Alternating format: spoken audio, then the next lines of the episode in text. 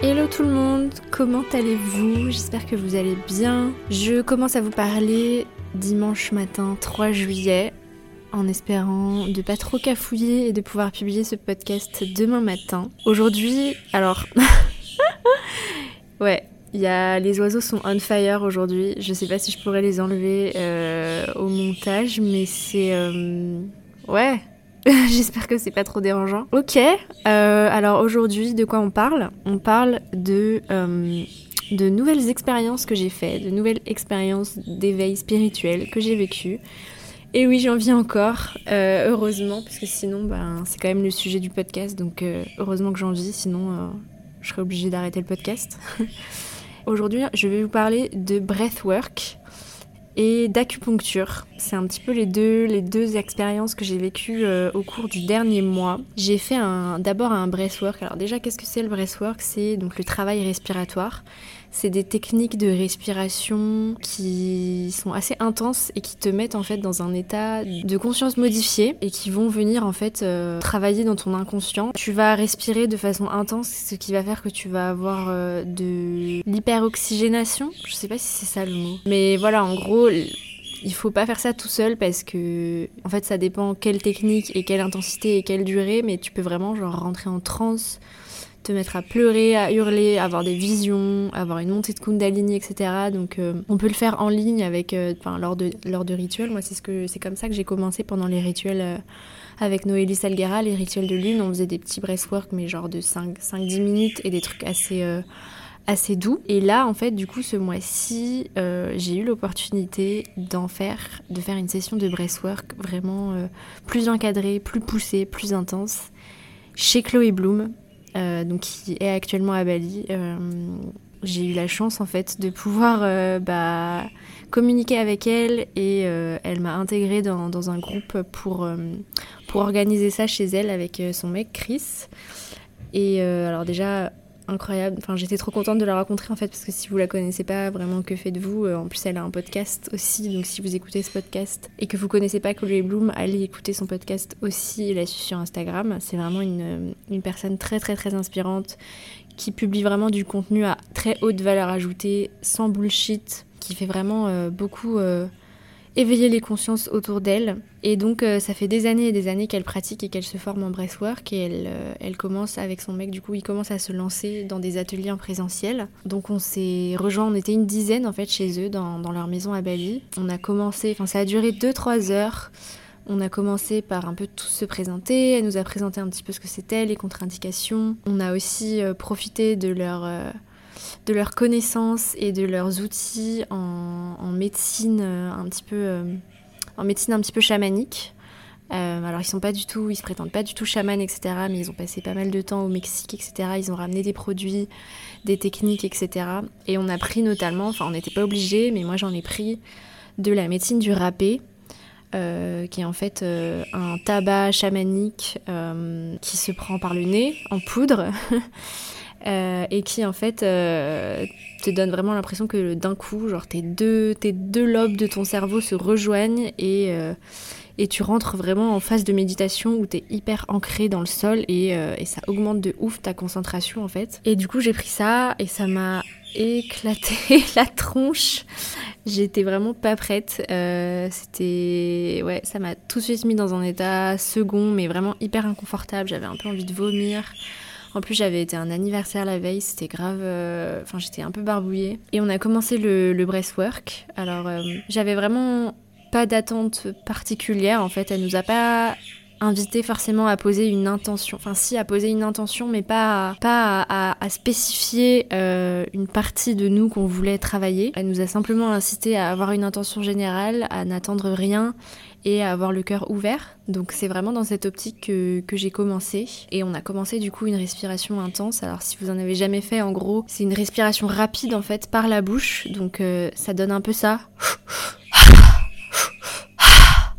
Avec euh, un plus grand temps d'inspiration mais rapide et un temps d'expiration en relâchement et enchaîné en fait. Euh, on enchaîne à chaque fois inspiration, expiration, inspiration, expiration, ce qui fait qu'il va y avoir une, hyper oxygénation et que en fait il va y avoir une, constriction vasculaire donc moi j'ai tout de suite été en phase de... Je me suis figée en fait, mes mains, ça s'appelle... Alors c'est très... Ça arrive très souvent en fait en breathwork, ça s'appelle les pinces de crabe où en gros tes, tes doigts, tes mains, tes poignets, tes avant-bras et tes pieds et aussi ta bouche se, se contracte en fait, se fige. Tu te recroquevilles en fait, enfin tes mains se recroquevillent vers elles-mêmes, genre tes poignets se, se cassent vers l'intérieur et tu, et tu peux plus bouger. Donc ça a duré à peu près une heure et tout le monde est vraiment tout de suite un peu rentré en transe. Il euh, y avait des garçons à côté de moi qui commençaient à hurler, j'entendais des filles commencer à pleurer. Et, euh, j'essayais de, de, pas rester dans le mental, j'attendais rien, mais j'ai commencé à, bah, en fait, à avoir très très mal parce que j'avais vraiment tout de suite les, bras extrêmement euh, contraints. Et en fait ça me, ça me faisait mal au poignet. Et c'est comme ça que en fait avec la douleur j'ai commencé à pleurer de douleur et en fait, plus je pleurais, et moins j'avais mal. Et là, j'ai commencé à, penser en fait à, plein de choses tristes, mais pas forcément des choses euh, dont j'avais pas conscience. Vous voyez, j'ai pensé à j'ai pensé à ma mère, à mon père, à mes parents, à ma famille, à mes problèmes familiaux. J'ai pensé à tous mes tous mes ex, tous mes chagrins d'amour en fait.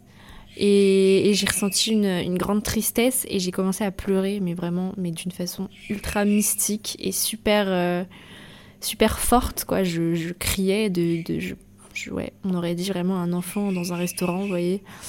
Euh, je vais pas vous limiter parce que l'enfer, mais euh, j'ai commencé à pleurer, à pleurer, à pleurer, à pleurer, ça s'arrêtait pas.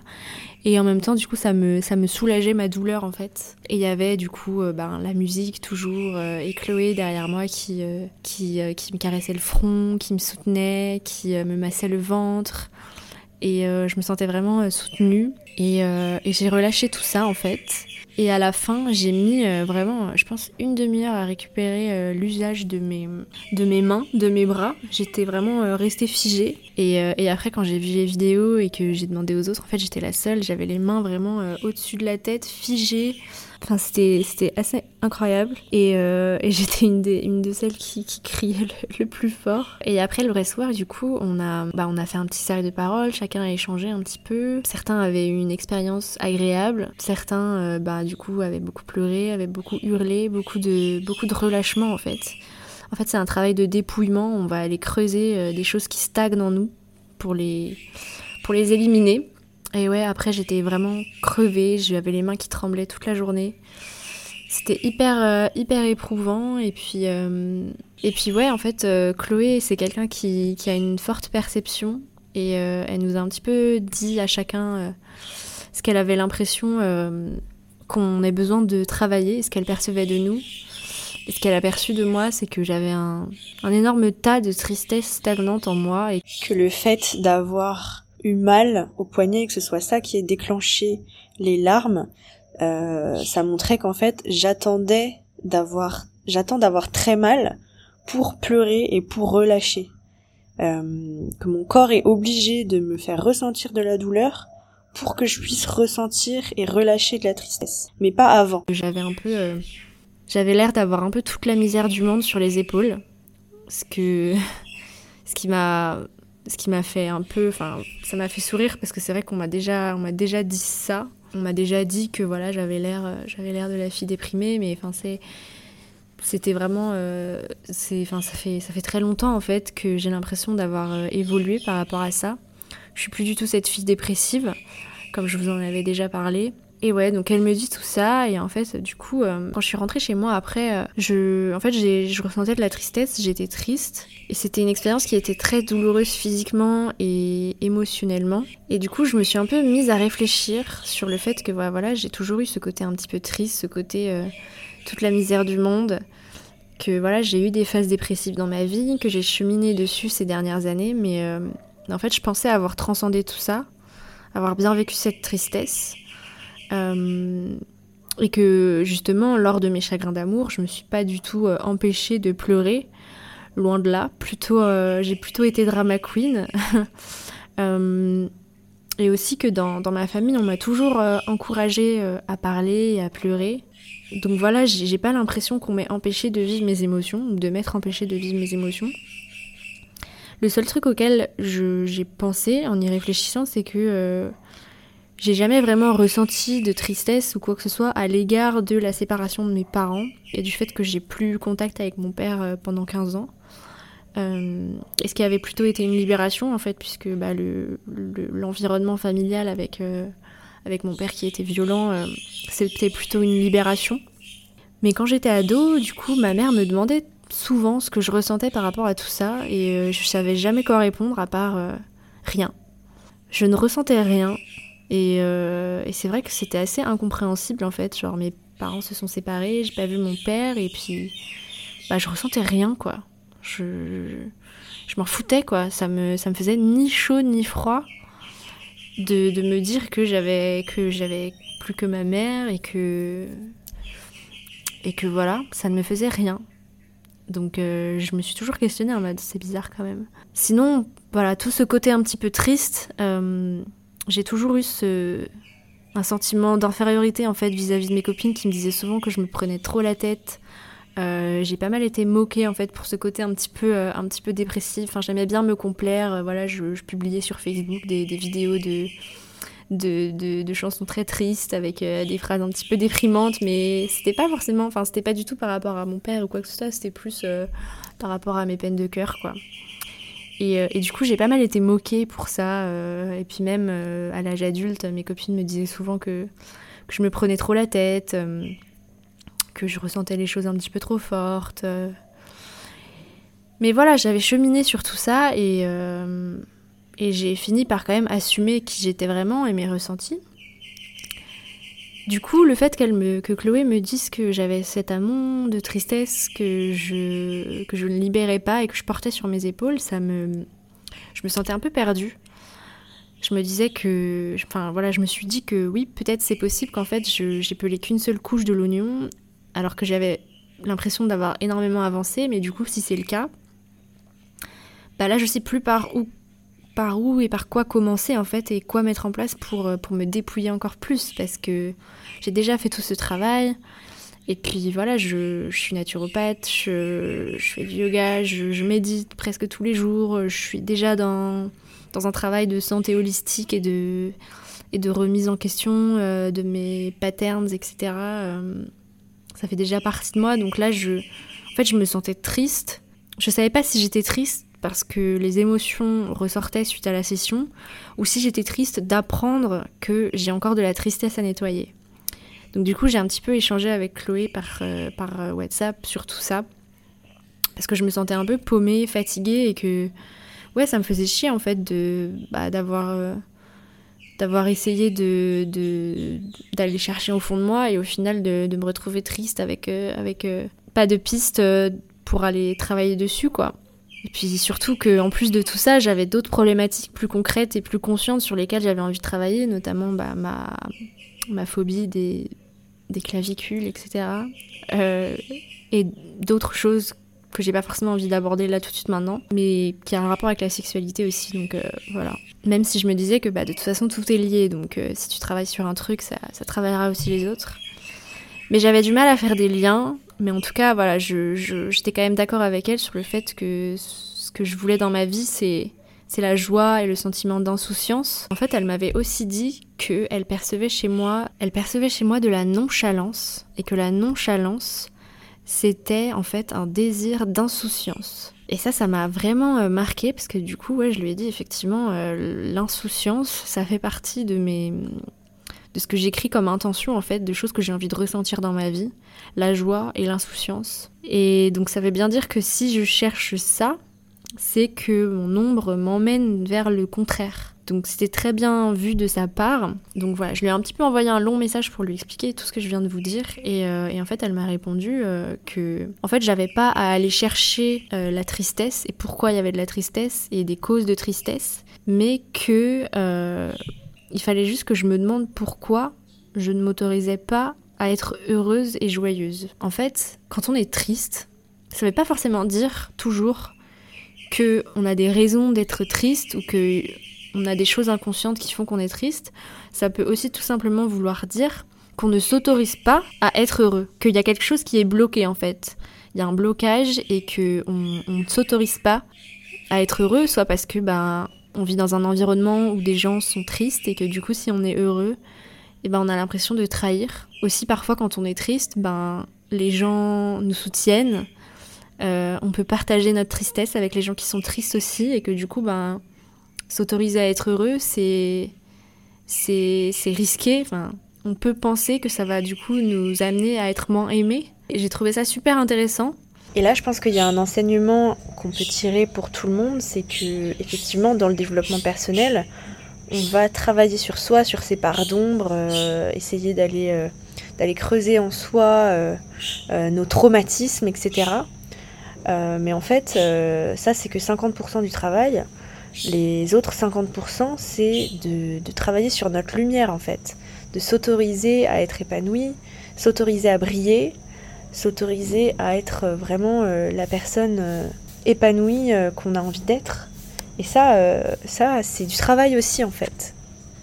Et ça m'a grave fait réfléchir sur, sur ouais en fait je pense que je me bloque moi-même en fait je, je peut-être que je cultive en fait toujours cette tristesse que je m'autorise pas à être pleinement heureuse que j'ai encore des blocages même si j'ai l'impression d'être épanouie d'être heureuse et tout mais je pense qu'il y a encore des choses que je m'autorise pas à être à 100%, 100% explosif de joie, on va dire, et à, et à apprécier la vie à un niveau, à un niveau cellulaire, et, et qu'il y a encore des choses à mettre en place dans ma vie pour cultiver la joie, cultiver la gratitude et, laisser en fait ce sourire venir sur le visage constamment pour, euh, pour sans raison en fait. Parfois il suffit pas de guérir la tristesse, il faut aussi faire renaître la joie. Comment on fait pour cultiver la joie en fait? Pour cultiver la joie, on peut par exemple euh, prioriser ce qui nous rend heureux déjà pour commencer et vraiment rendre les petites choses qui nous, qui nous rendent heureux, par exemple, je sais pas moi, aller acheter des fleurs, faire un gâteau, se réveiller à côté de son conjoint,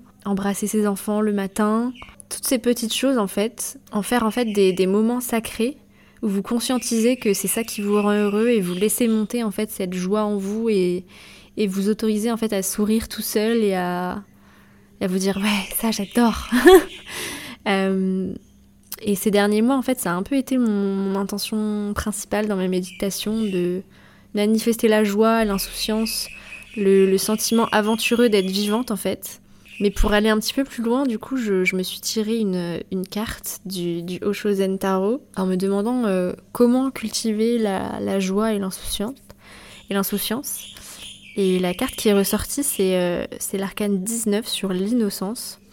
Et c'est une carte qui parle de, joie enfantine, en fait, de, de, gratitude envers la nature. Sur la carte, en fait, il y a un, vieillard euh, avec des fleurs roses qui tombent tout autour du, du vieil homme. Donc ça m'a fait, ça m'a fait marrer parce que je, à ce, moment-là, j'habitais, j'habitais euh, un petit bungalow avec un, un arbre avec des, des, fleurs roses en fait qui tombaient tous les matins. Et, euh, et, le vieil homme, il parle avec une menthe religieuse en fait. Et d'ailleurs, c'était marrant parce que juste avant, euh, la semaine d'avant, Chloé Bloom, elle avait posté une story d'elle en train de, avec une menthe religieuse sur sa main, exactement comme sur la carte. Donc c'était incroyable, les, le symbole en fait, comme si elle s'était incrustée dans mon tarot. Et c'est une, carte, une carte en fait qui parle d'arrêter de, tout mentaliser, de tout intellectualiser, d'avoir peur, d'analyser, de calculer et de craindre, pour simplement en fait profiter, relâcher, apprécier, connecter avec l'autre sans aucun jugement, sans aucun... Euh, ouais, en toute insouciance en fait, sans aucune arrière-pensée, sans aucune... Euh, ouais, sans mentaliser. Euh, et, cette carte, en fait, de l'innocence dans le, dans le tarot euh, classique de Waite, l'innocence, elle correspond au soleil. Donc c'est aussi une, une énergie, en fait, de rayonnement, quelque chose de joyeux, et c'est aussi une carte qui parle d'enfant intérieur. Et autre anecdote aussi de cette carte, deux semaines plus tard, je me suis refait un tirage en posant la même question. Euh, sur comment déverrouiller la joie, etc. Et j'ai tiré la même carte. Et là, je me suis souvenu qu'en fait, j'avais déjà posé cette question et que j'avais déjà tiré cette carte. Donc voilà, si, si vous aviez encore des doutes sur, euh, sur la puissance et, et le, la magie du tarot, bah voilà, encore un autre exemple. Et ce sujet de l'enfant intérieur, je suis encore allée le travailler pendant un deuxième breastwork que j'ai fait, euh, que j'ai fait pas longtemps après, du coup, la, cette semaine, il y a quelques jours, avec une copine qui s'est formée au breastwork et qui m'a proposé du coup de, faire une session avec elle. Et c'était un petit peu plus doux dans le sens où on n'avait pas pris toutes ces, toutes, ces, toutes ces médecines chamaniques avant. Et au lieu de faire genre une session de breathwork euh, d'une heure où on fait la respiration pendant une heure, là on l'a fait trois fois avec une pause entre chaque crescendo en fait. Euh, une fois 5 minutes, une fois 10 minutes, une fois 15 ou 20 minutes, je sais plus avec une espèce de pause entre chaque. Donc c'était un petit peu plus doux dans le sens où c'était, c'était moins douloureux, j'étais moins, euh, j'étais moins inconfortable, on va dire. Euh, mais euh, j'ai pas mal relâché aussi. Et j'ai connecté avec mon enfant intérieur en fait quand elle me l'a suggéré à peu près au milieu du, du breastwork. Et du coup, je me suis retrouvée avec la petite Louise de, de 4 ans dans sa chambre, dans ma maison, ma maison quand j'étais petite. Et je me suis tout de suite mise à pleurer parce que à chaque fois que je fais des méditations ou que je fais des sessions où le facilitateur ou la facilitatrice me demande de d'imaginer mon enfant intérieur, je me mets à pleurer. Euh, et en fait, euh, je me suis rendu compte que il y avait plein de versions de cet enfant en fait, et dans dans plein de chambres différentes parce que ma pote du coup, elle me disait de de m'imaginer donc avec mon enfant intérieur, de m'imaginer petite, de m'imaginer dans ma chambre. Et en fait, j'ai tellement déménagé dans mon enfance, plus de sept fois, je crois, que euh, je me suis rendu compte qu'il y avait plein de versions de cet enfant et plein de chambres différentes. Et, j'étais tombée aussi sur un, sur un, sur un reel sur Instagram euh, en mode une fois que tu as guéri ton enfant intérieur, maintenant il faut que tu t'occupes de ton adolescent intérieur. et du coup, en fait, je, je me suis mise à, visualiser chacune de ces petites filles en fait de 4 ans à 16 ans de les visualiser en fait chacune d'entre elles et de me souvenir de ce qu'elles ressentaient, chacune à leurs euh, époques, dans chacune de leurs chambres, de l'enfance à la fin de l'adolescence. Et euh, c'était hyper puissant. On a fini par. Euh, enfin, en fait, on était toutes ensemble, on était une dizaine. Et on a fini par toutes se faire un câlin collectif. Et à la fin du breathwork, il fallait que je retienne ma respiration à plein poumon pendant aussi longtemps que possible. Et j'ai tenu 2 euh, minutes 30 ou 2 minutes 50, je crois. Et sans aucun effort. J'aurais pu tenir plus longtemps, mais en fait, genre c'était incroyable. Au bout d'un moment, j'ai senti que j'ai eu envie de, de cracher quelque chose en fait. De recracher quelque chose qui m'est monté dans la gorge qui m'a gonflé les joues et j'avais envie de, de, cracher en fait. C'était un peu comme, euh, vous voyez, dans Harry Potter, Ron qui, qui recrache des, des limaces. Bah, c'était un peu ça. Genre, j'avais un truc qui montait, je savais pas ce que c'était, mais j'avais envie de cracher. Et, voilà, et en fait, pour ce breastwork-là, du coup, j'avais plus mis une intention, du coup, par rapport à ma phobie des clavicules et à, mon, à ma problématique d'ordre d'ordre sexuel. Pour le coup, j'ai vraiment ressenti que cette, cette, cette combinaison de ces deux intentions-là, avait vraiment connecté. J'ai ressenti beaucoup de chaleur au niveau, euh, au niveau du bas-ventre euh, et au niveau des reins. Euh, parce que j'avais aussi, mon intention c'était aussi de, comprendre pourquoi j'avais mal au dos, parce que j'ai eu mal au dos aussi toute cette semaine. J'ai eu une crise de sciatique mardi, et du coup j'ai été chez l'acupuncteur, et c'est du coup la suite de, de, ce que je vais vous raconter. donc j'avais cette intention en fait de comprendre pourquoi, pourquoi j'avais cette douleur chronique au lombaire pourquoi j'avais cette phobie des clavicules et pas, pas en fait de comprendre pourquoi, mais comment guérir. Genre, parce qu'en fait, pourquoi bah, J'ai déjà eu des pistes, notamment avec. Euh, avec euh, quand j'ai été voir une médium, j'ai fait un épisode de podcast là-dessus, je crois que c'est l'épisode 9. Puis j'avais été voir un hypnothérapeute aussi et ça m'avait envoyé des pistes, mais ça m'avait jamais montré comment guérir en fait, concrètement. Donc j'avais cette intention-là et c'est vrai que j'ai vraiment ressenti dans mon corps au niveau des sensations pendant le breastwork une chaleur au niveau du bas du dos et euh, du, du bas-ventre et des picotements au niveau des clavicules et un espèce de soulagement à la fin en fait, comme s'il y avait quelque chose qui était sorti. Et du coup par rapport à ce problème de dos, j'ai donc été voir euh, un acupuncteur cette semaine D'ailleurs, c'est marrant parce que je, cherchais un endroit où aller et j'ai dîné avec une copine qui m'a dit qu'elle avait, avait, avait des douleurs lombaires et qu'elle était, euh, qu'elle allait voir un acupuncteur deux fois par semaine et que, et que c'était incroyable, que ça marchait, que ça marchait grave et tout. Donc j'ai même pas eu besoin de chercher. On m'a fait une recommandation sans, sans même que j'ai besoin de demander. Donc euh, c'était, bon signe. Et hier matin aussi, je me, je me suis fait un tirage aussi justement sur, euh, sur comment guérir ces douleurs en fait avant d'aller à l'acupuncture. J'ai toujours eu mal au dos euh, et les lombaires en fait symbolisent le chakra racine, l'ancrage.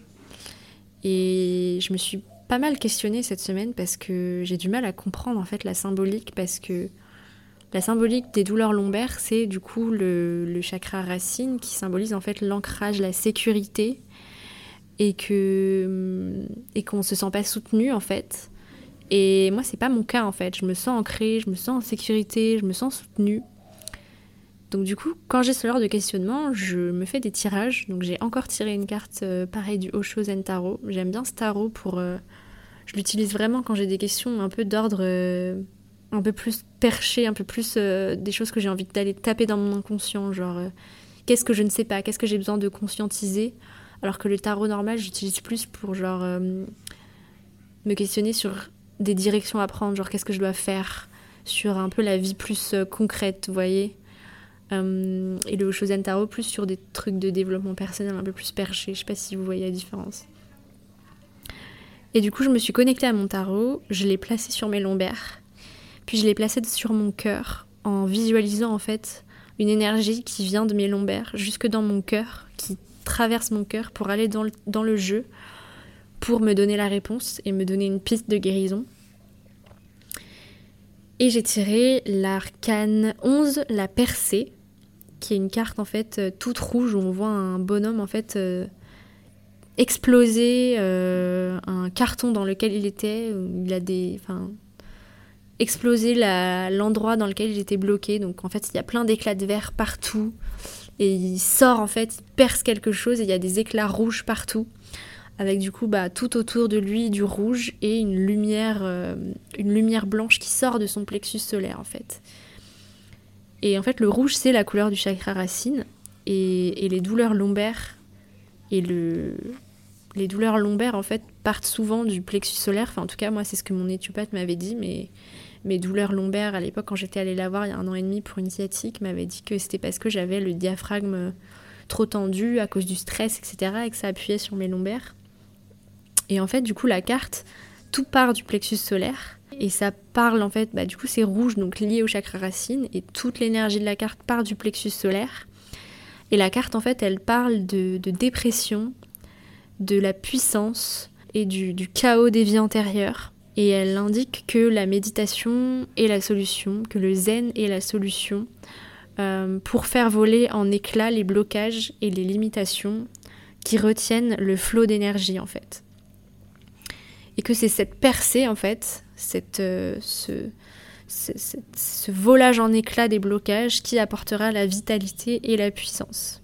Et j'ai trouvé ça incroyable parce que bah, ça a vraiment tapé dans le mille en fait. Et du coup, euh, l'après-midi, j'ai été voir un acupuncteur. Euh, c'était une expérience incroyable. Alors j'avais déjà fait pendant mon yoga teacher training, j'avais été voir un acupuncteur à côté de mon école et ça m'avait bien soulagé, mais j'avais pas eu spécialement de, de révélation. Alors que vraiment hier, c'était vraiment un truc de fou, je vais vous raconter.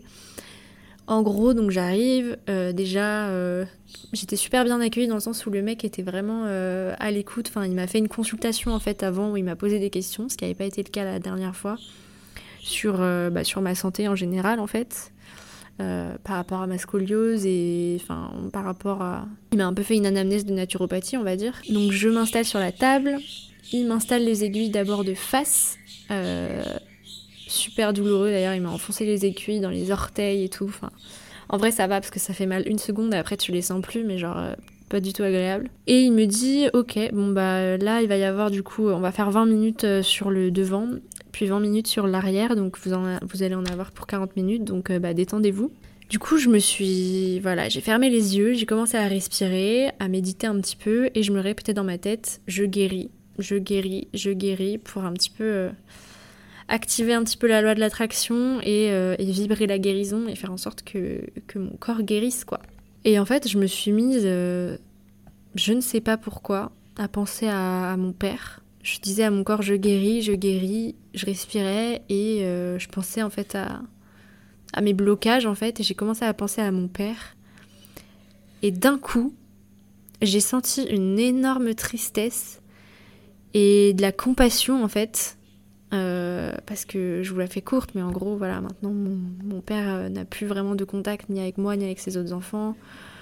Et il est seul en fait. Et j'ai ressenti une énorme tristesse pour lui en fait. Pas une tristesse pour moi d'avoir été, enfin de, plus vraiment l'avoir dans ma vie, ni des souffrances qui me infligé à moi et à ma mère, mais une tristesse pour lui en fait.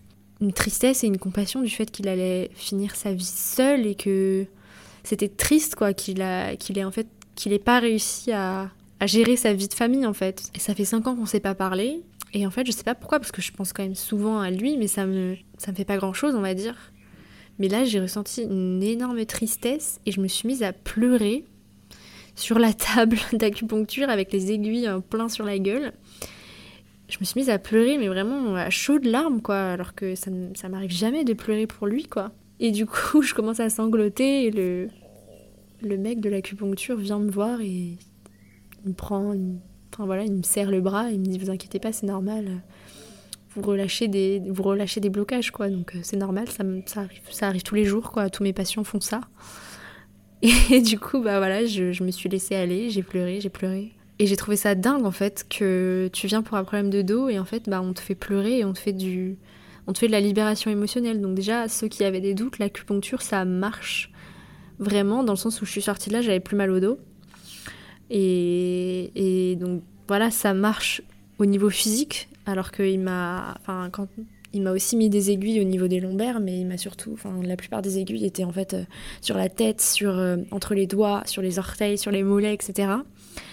Euh, c'est de la médecine chinoise en fait, donc c'est relié en fait au canaux énergétique, au chi, etc. Je vais pas vous faire un cours sur l'acupuncture et la médecine chinoise parce que j'ai rien préparé là-dessus. Mais je vous en reparlerai sûrement. Je vais faire une spécialité là-dessus, j'aurai des cours là-dessus, donc je vous en reparlerai.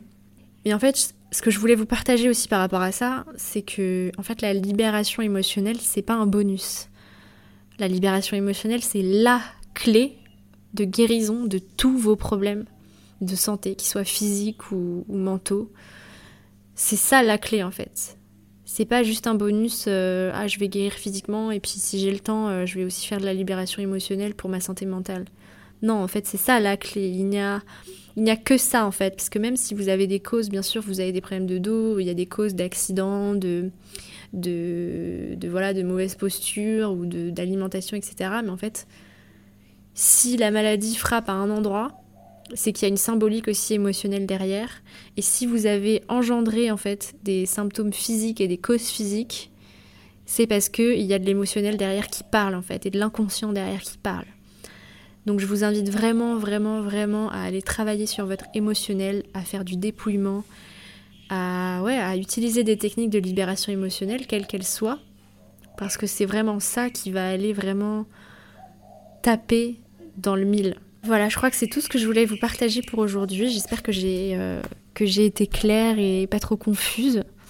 Euh, voilà, ne vous, ne vous contentez pas aussi euh, de uniquement conscientiser ce qui vous procure de la joie, mais, mais vivez-les à fond. Autorisez-vous à déborder de joie pour ces choses qui sont simples, à en faire votre priorité absolue, à les sacraliser, à les honorer chaque jour avec, avec la même ferveur.